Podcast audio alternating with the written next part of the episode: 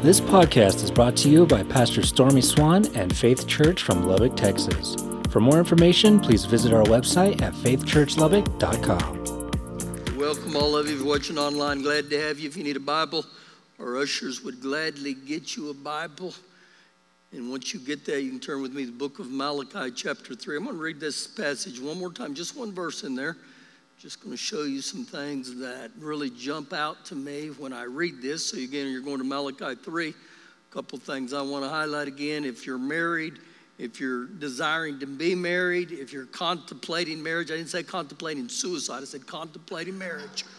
I, I welcome you on Sunday night at 6, and it'll be a great evening. We really need to get you to sign up for that. Again, this Sunday morning, if you're married to someone that runs late, anybody in here married to anybody that runs late? It's okay, go ahead and admit it. Yeah, you're married to someone. Well, don't tell them that the time changes, goes back this, and you guys will be on time this week, okay? This, this would be a miracle for some of you, so no. Again, the time changes Sunday morning, so you get an hour more sleep, so be sure to make yourself available to that. One last thing is there's a bunch of, of women's stuff from Cherished and t-shirts they're still selling out there. You can make yourself available to those things. We're going to go to Malachi 3. I'm going to jump to something just real quick. Just, I know there's many of you in here that have experienced death recently. I, I know um, Terry Hinojosa there and Rick and Noe Saucedo, their, their daddy passed. And then uh, Kyler Root's not here, but him and Cassandra, his, his mother passed. Uh, Brad Phillips' mother passed. Eddie and Janice's son passed. And so, just, just a quick thought for you. Know, the Apostle Paul said there in Philippians 1, he said, To die is to gain, and to depart and be with Christ is, is far better. And so I just say that to encourage you that, you know, I, every now and then the Lord will give me glimpses of heaven. And anytime I see people in heaven, there, there are no tears in heaven. They don't have an old frown on their face. I'm telling you, they are lit up. I mean, they are smiling, they are dancing. And so, again, I just want to encourage you to celebrate those things because our God's a faithful God in these areas, all right? Okay, Malachi 3, verse 10. Bring all the tithes into the storehouse. Now, we've been on this for several weeks. And so he says, tithes, plural again, that there may be food or resources in my house and try me now, and this says the Lord of hosts, if I will not open for you the windows of heaven and pour out for you such a blessing, there not be room enough for you to receive it. So I'm, I'm reading this verse, and this happened years ago. But in that passage of scripture, he said, to, to the one that honors me with their tithes, he said, I will open for you the windows of heaven. Now, if you pay real close attention, the word windows there is plural. He didn't say, I will open for you the window. He said, the windows of heaven. So I'm sitting there looking at that one day, and I, I begin to sense the Lord moving me in this direction. That I, I saw this picture of this house. And so let's just use an illustration here to help you with this. That your house is, say, it's, it's three bedroom, two bath, two car garage. And in almost every room of your house, there's a window. And that window in each room of that house represents something very significant in your life. And so we think about this that you may have two children, so there's a window in each one of their rooms. So, guess what our Father said to, to the tither? I, I want to bless the windows that lead to your children's home. And, and then we jump to, to your master bedroom, and the Lord said, I, I want to bless the, the master bedroom. I want to bless the covenant of your marriage relationship. And, and I want to bless your bathroom. I want you to have hot water. I want you to have, and, and I want to bless the window to your kitchen so you have provision that your refrigerator's full and your pantry's full. And I want to bless the window to your living room so when you gather together as a family, man, it is rich, it is blessed. Now, I don't know if you caught all this, but this is what I believe he's talking about the windows of heaven. And every time I read that, the Lord says this I, I want to bless every area of your life. There's a couple of you getting a little bit of that. And so when I read this, man, I, I don't want to rob God of the opportunity to open the windows to every area of my life. Now, I, I can tell you this I believe a lot of my areas that I get a walk in, and God's no respecters. He's not a respecter of persons. That's Acts 10:34 that he says that. He's no respecter of persons. That there's areas of my life that have been so blessed, and I believe even in the area maritally that I'm blessed because of this. And so, why am I telling you these things? Well, if you're a tither, I, I double dog dare you to start believing God in that area. Say, Lord, open the windows of heaven. When you go into your kid's bedroom, say that. Now, if you're not a tither, it's not too late to jump on, okay? Let's pray. Father God, we love you. We honor you tonight, and we just thank you for your word, even in this area. That we were blessed to stand before Jehovah Jireh, the provider, El Shaddai, the all sufficient one. And Father, we thank you again tonight that you're still in the the blessing business of opening the windows of heaven, and we welcome that in Jesus' name. Amen. Amen. The goodness of God there. Okay. Well, if you got your Bible, go with me to 1 Timothy 6. 1 Timothy 6, and I don't know how many weeks we've been on this counterfeit series, and anything that's a counterfeit is an imitation. And so there's a lot of imitations in our world that try to take the place of only what God can be and do.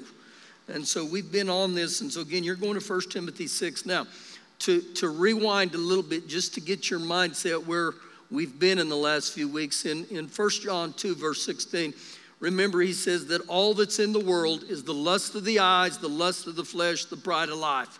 So all, all that's in the world, this is it. This is the makeup of the world the, the lust of the eyes, the lust of the flesh, and the pride of life, the significance of my titles and my accomplishments. Now, last week when we were here, we got over to 1 John 5, verse 19, and it says this that the whole world, not, not a part of it, not, not this nation or this nation, he says the whole world lays under the sway of the wicked one lies under the sway of the wicked one. Now, how much of the world does? The, the whole world, the entire world, lays under the relentless temptation and the snare of the devil. So when you see this word world, it's talking about the current age, it's talking about the value system, but it's more like the godless system that operates this world. So if the whole world is under the sway of the evil one, and that's what the Word of God said, then my only obstacle or buffer for me against the world is to be born again. I, have got to have Jesus in my life. I've got to stay under the blood, the broken body, and I got to live by the Word of God day by day by day. Now, if you're not born again and you're not serving God, the, the only pool that you're going to go to because the whole world lies under the sway of the evil one. So you're going to be on, it's like a magnet that begins to pull us in that direction, whether you like it or not. And so that's why it's so, so important that we get born again and we stay with the kingdom of God because, again, there is a pool on the world like we haven't seen.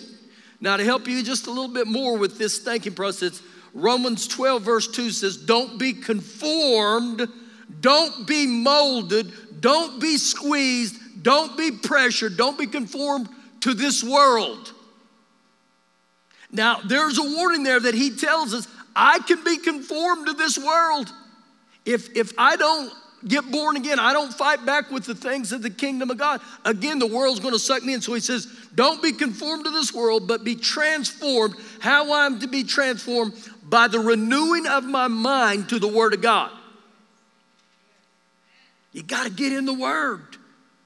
And, the Word of God will begin to, to change your thinking process. Proverbs 23 7 says, As a man thinketh, so is he. So every time you get into the Word of God, you're renewing to your mind to, to the things of God. Now, wow, that was quite a introduction, wasn't it? 1 Timothy chapter 6, verse 6. Ooh, now, godliness, which could be holy to all, godliness is a holy awe, uh, godliness is my devotion to God, the way I live.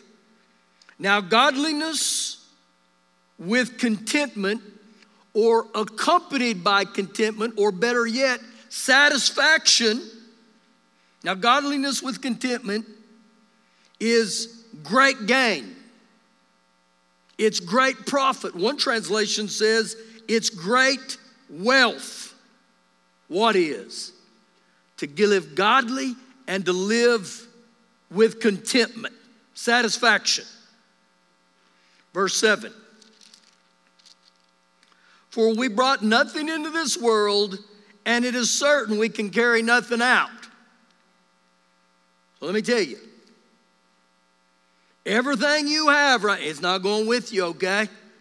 Not going with you. I've never seen a hearse pulling a U-Haul. It's not going with you. Okay? You came into this world, and I'm just going to say it buck naked, and you're going to live leave this world with nothing. Okay? He's warning us. So everything that I achieve here on this earth is going to stay here on this earth as far as my possessions. Verse 8. And having food and clothing, with these we shall be content or we shall be satisfied. Now, let me ask you something. Do you have food? I have food. And it's very apparent that we have clothing. I see it. Thank God we got clothing. And he said, With these we'll be content. Now, here's the great question mark off that are you content with food and clothing? Because when I asked myself that question, it rocked my world. I sat there and thought about that. Man, I, I ought to be so grateful that I, I got food and clothing. This brings contentment, he says. Now, when I read that, I thought, man, Lord, what are you doing to us Americans?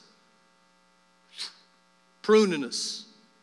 Changed my heart to say, man, I, I ought to be appreciative for every me, uh, uh, piece of food I eat. I ought to be appreciative for my clothing. Verse 9. Now listen close. But those who desire to be rich, those who crave to be rich. Now, if you'll catch something right there, you got to get this. He said, Those who desire or crave to be rich. He did not say, Those who are rich.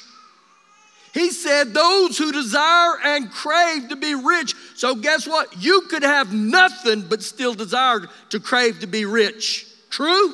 Yes. And he goes on to tell us when you live by that desire and that's your craving that you long to be, you fall into a temptation and a snare,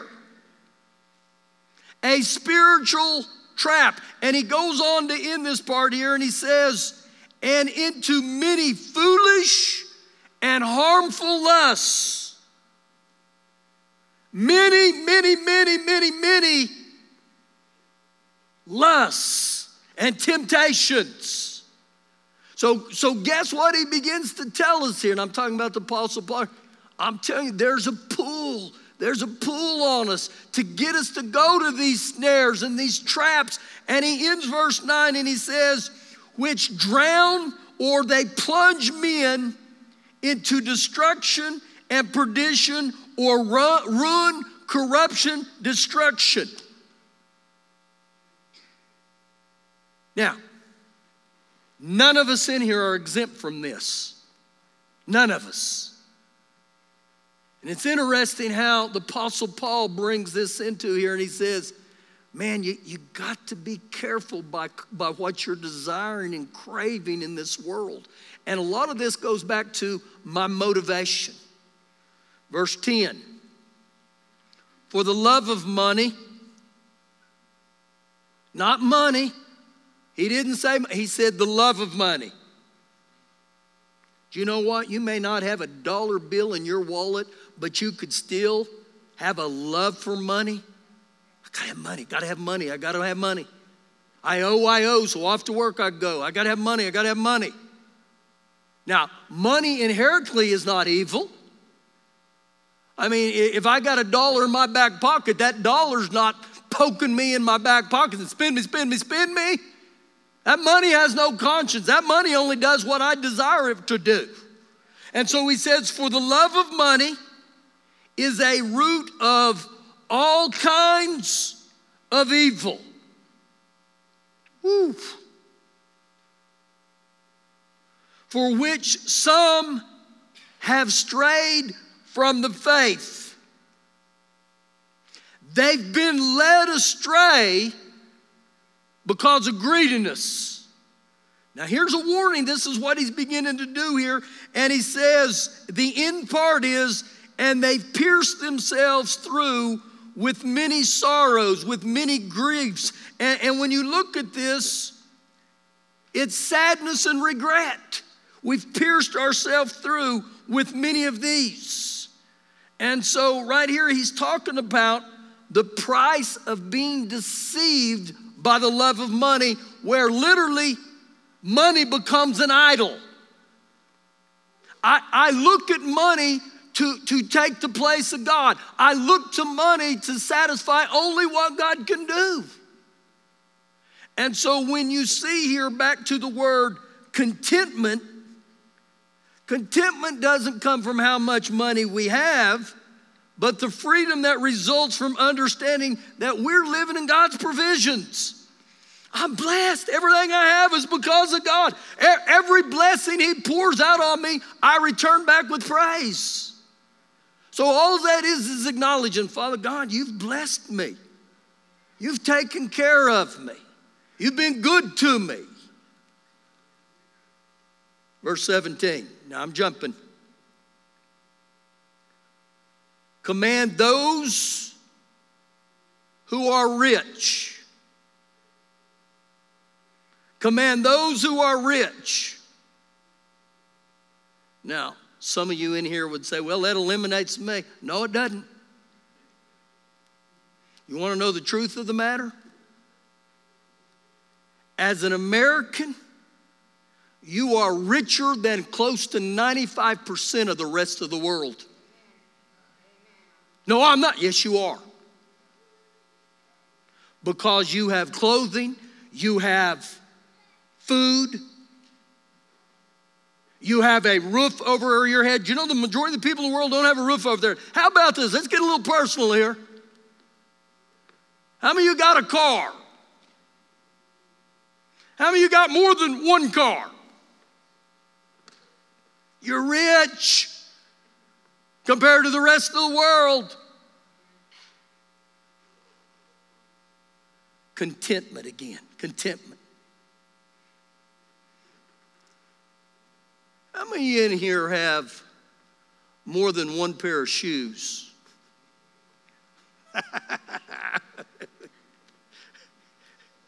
How many of you have a closet full of shoes?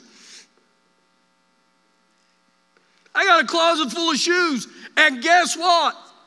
I'm not against getting another pair. That's how bad it is. So I'm sitting here and I'm thinking about this. How many people in the world don't even have shoes? And, and yet, I got shoes about every color you can imagine. And I think about my tennis shoes. I sat there and thought, okay, I, I got a pair of Adidas, I, I, got a pair of Jordans. I hate, I hate Nike except for Jordans. I got a pair of Jordan.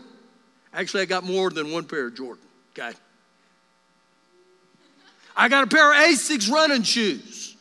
I, I got golf shoes. I got dress shoes. I got little things that kind of look like boots.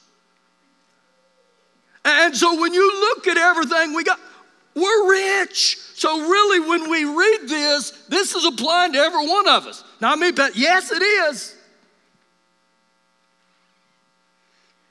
You, you know, one of the greatest things that knocks the American out of me is when I go to the orphanage in Juarez.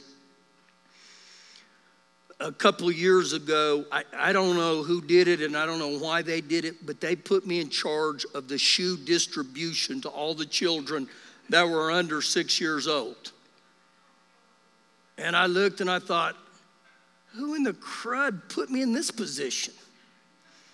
So these little kids, they'd come skipping in and they'd be so happy. And I didn't have a ruler or anything to measure their little foot. I'd just look at it and say, yeah, try that one on. And some of them, man, they look like they could be in on the clown in the circus. Just loving and said, yeah, that'll work. Come here. I'd tie that on. But you know what it began to do to me? I saw little boys and girls that had never had a brand new pair of shoes. And I, I would just begin to weep when I would watch them. And they, they would walk around that kitchen and they would just look at their little shoes. And I remember getting up the next morning, and I believe with all my heart some of them slept in their new shoes. And my, my Espanol is about as good as their English, but I could read their little hearts. And, and I remember one year that we were able to take all the high school to a mall and we let them pick out their own, their own pair of shoes. And I sat back and I, I, I never forget these days that I would just begin to weep. I just sit there and weep and think, this is a child who's never gotten that opportunity to do that. Yet I, I live without contentment. And I begin to look at this verse here and I thought, oh, Father God, you got to help me. Command those who are rich in this present age not, not to be haughty, not to be wrapped in arrogance or pride, nor to trust in uncertain riches. We, we are not to expect riches to be our security or our deliverance because earthly riches, they're only as good as the present value. And, and so, guess what he's telling me and you here? it's a possibility that, that I, I can allow my earthly riches to become my God. There's my security. And he ends this here and he says, But in the living God who gives us richly all things to enjoy, he, he lavishes upon us all these good things. So God's desire here is that we don't take a good thing and turn it to the ultimate thing or an idol. Now, when I read that last part of verse 17, you know what that tells me? God likes to bless his kids. And we should never apologize for the blessings. You honor and obey God, God's going to bless you. But again, it wasn't for me to, to say, bless me, bless me, bless me, bless me. Remember what the Lord said to Abraham in Genesis 12? He said, Dude, I've blessed you to be a blessing. I'm blessed to be a blessing. Now, just real quickly, turn with me to the book of Ecclesiastes. And I tried to get here last week and I never made it. And you may ask where Ecclesiastes is. You're going to go right after the Proverbs. Right after Proverbs, you come to Ecclesiastes. I, am going to be here for the rest of the night. And oh my goodness, when I, I start reading this and I put myself in this passage, ooh, it begins to move with me. I'm going to start reading and we'll fill in the blanks. Ecclesiastes 1 1. The words of the preacher, the son of David, king of Jerusalem. Everything with that statement right there points to his son Solomon. Okay? Not, not Pastor Solomon who sings up here, Solomon, King David's son, okay? Now, verse 2, watch the wording here. Vanity of vanities, says the preacher. Vanity is of vanities. All is vanity. Now, with all that statement about vanity and vanities, what does that mean? It means utterly meaningless or useless, a most useless thing. So, this word vanity is used over and over and over. It's useless, it's meaningless. Verse 3 What profit gain value has a man from all his labor in which he toils under the sun? So, what he's telling us here, what gives genuine value to our existence? And what Solomon talks about here is there's no gain, there's no profit, there's no abiding value to man's labor of everything under the sun. So he begins to give us a warning. Chapter 2, verse 1. He said in my heart, Come now, I will test you with mirth. Watch what mirth means. Therefore, enjoy pleasure. So the word mirth here is based off of a word called pleasure. He said, therefore, enjoy pleasure. Let's, let's try pleasure. I want to have a good time. But surely, this or pleasure is also vanity. It's useless, it's meaningless. I said of laughter, madness. And of mirth or pleasure, what does it accomplish? So I begin to look at things here with this word pleasure. We are a society that loves pleasure. I love pleasure. So I began to look at this word and I started tracing it different parts in the here and there, and I began to think, what all does this word actually mean? So it comes to a word called amusement. A lot of times we use it with amusement park. So the word amusement here literally means to be amused or to be entertained. That describes our society, big time. So when I read this word amusement, it comes from the world of worship. The word muse, M U S E, that we see in the middle of amusement, the root word of that was from a female Greek god. That's where that birthed from. And it means without reflection. And so, what goes on here with this word is a lack of inspiration, a lack of ins- uh, uh, expression. So, guess what takes place? We become bored. How many of you got children have ever said, I'm bored? I'm bored. Enter- entertain me entertain me. So this is exactly what he's talking about. And so with boredom, with being bored, we become apathetic. We become apathetic. We become restless, and then we become dissatisfied. I'll never be satisfied because the word amusement adequately has the meaning can't get no satisfaction. Day by day, I want to be amused. I, pleasure. Interesting, huh?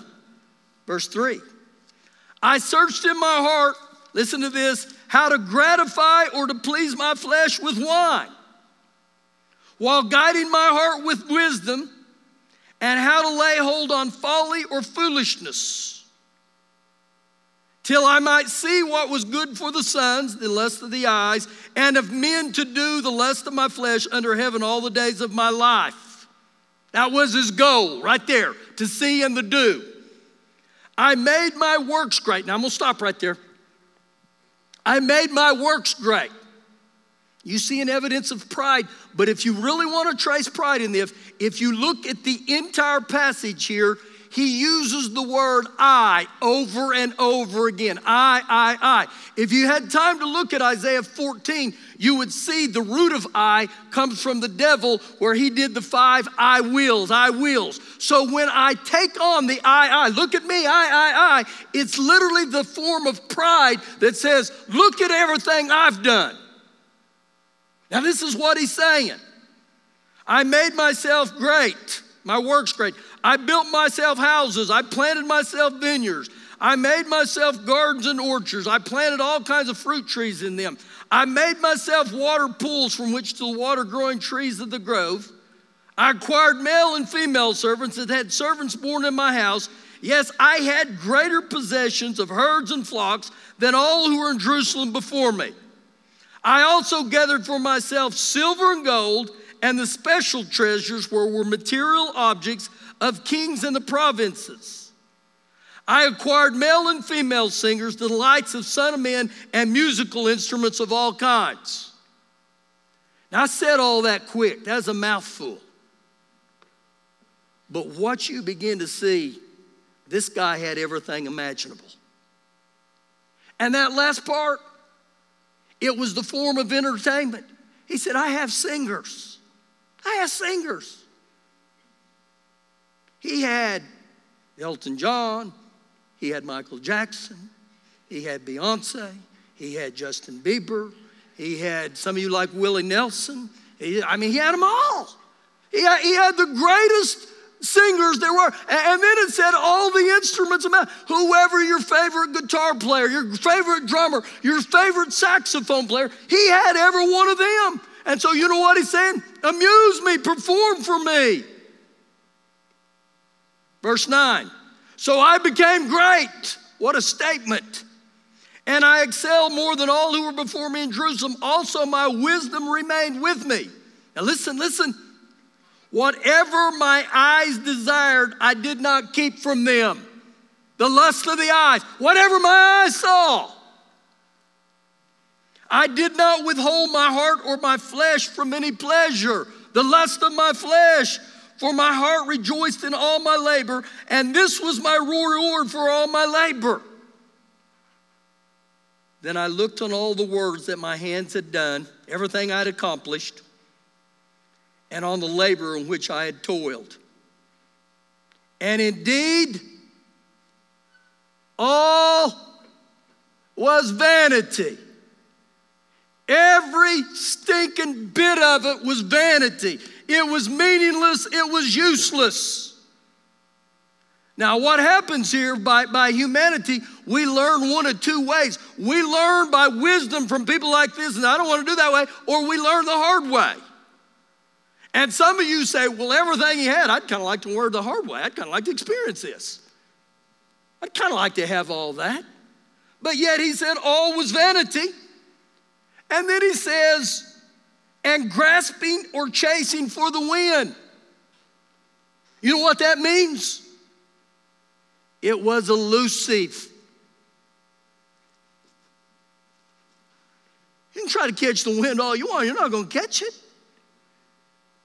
And he ends in verse 11, he says, There was no profit under the sun. He looked everywhere under the sun, and nowhere did it bring any satisfaction? And this statement, there was no profit under the sun, in 12 chapters of Ecclesiastes, he uses that statement 29 times. He's warning us don't fall for the lust of the flesh, the lust that, don't fall for the pride of life. Don't get caught up in that. Verse 17, now watch this. Therefore, I hated life. This was a man who had everything. Had everything. I hated the work that was done under the sun. It was distressing to me, for all his vanity and grasping for the wind. The answer wasn't found in pleasure, wealth, or my accomplishments. Now, as I began to read it, I thought, this, this is the greatest example I think we can take to people to show us if I'm putting my trust in my occupation, farming, rent, whatever, if that's my sole source of satisfaction, you're going to be vanity, vanity. Now, I got just a few minutes here. Go with me to the last chapter, Ecclesiastes chapter 12. It's Ecclesiastes chapter 12. Now, Watch what he says here in verse 13. Let's hear the conclusion of the whole matter. He's at the end of his life and he said, Let's hear the conclusion of the whole matter. fear God, reverence and worship God, and keep or do his commandments. The message says, do what he tells you. So at the end of his life, he's saying, this is the whole conclusion right here. Fear God, keep his commandments, for this is man's all. The things of the world, he's saying, are vanity. Those things are going to pass away. But my relationship with God is all that will stand. That's it. Verse 14 For God will bring every work into judgment, including every secret thing, whether good or evil. So, my promise here, or, or my priorities here, shouldn't lie in the things of this life, but in God. In God. Pretty simple when I read that. But as I read the whole thing, every bit of things we talked about tonight, man, I had to begin to look in my heart and I said, Lord, man, I, I'm out of order in some areas of my life. I, I, am dominated by this or I'm dominated by that. Man, I told God, start, start purging, purging me and pruning me. Whatever I'm dominated by. And you know that in your heart. I'm going to ask you to stand up here and then we're going to get you out of here. Woof. Wasn't that good? Golly. It's incredible, the Word of God.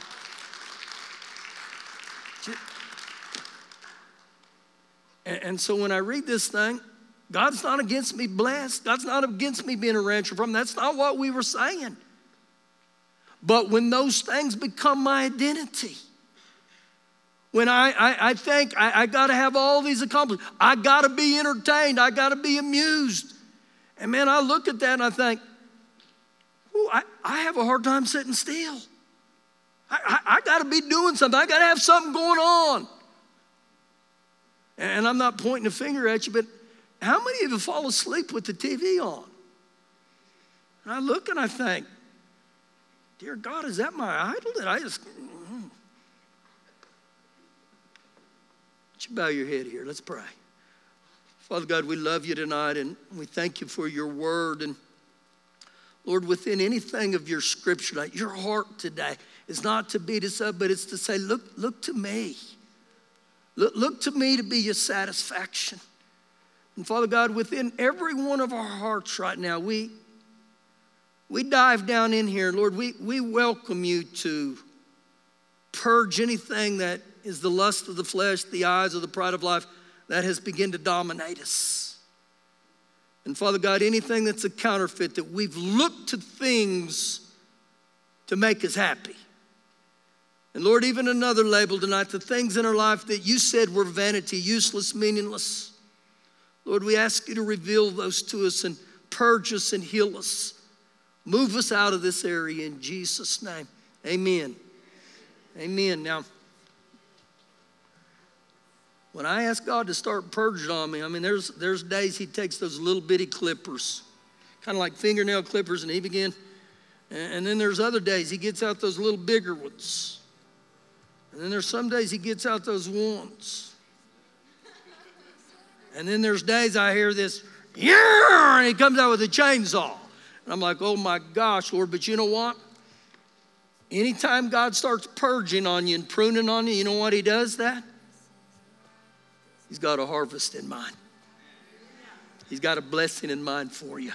So I'm just warning you. You hear that chainsaw tonight. Okay, Lord, have at it. I'm just kidding you, okay? All right. Hey, I'm going to get you out of here. Thank you once again for joining us on this podcast. To check out more services from Faith Church, you can find our live broadcast on YouTube or check out our website at faithchurchlubbock.com for more information on upcoming events, how to give, and how you can get involved.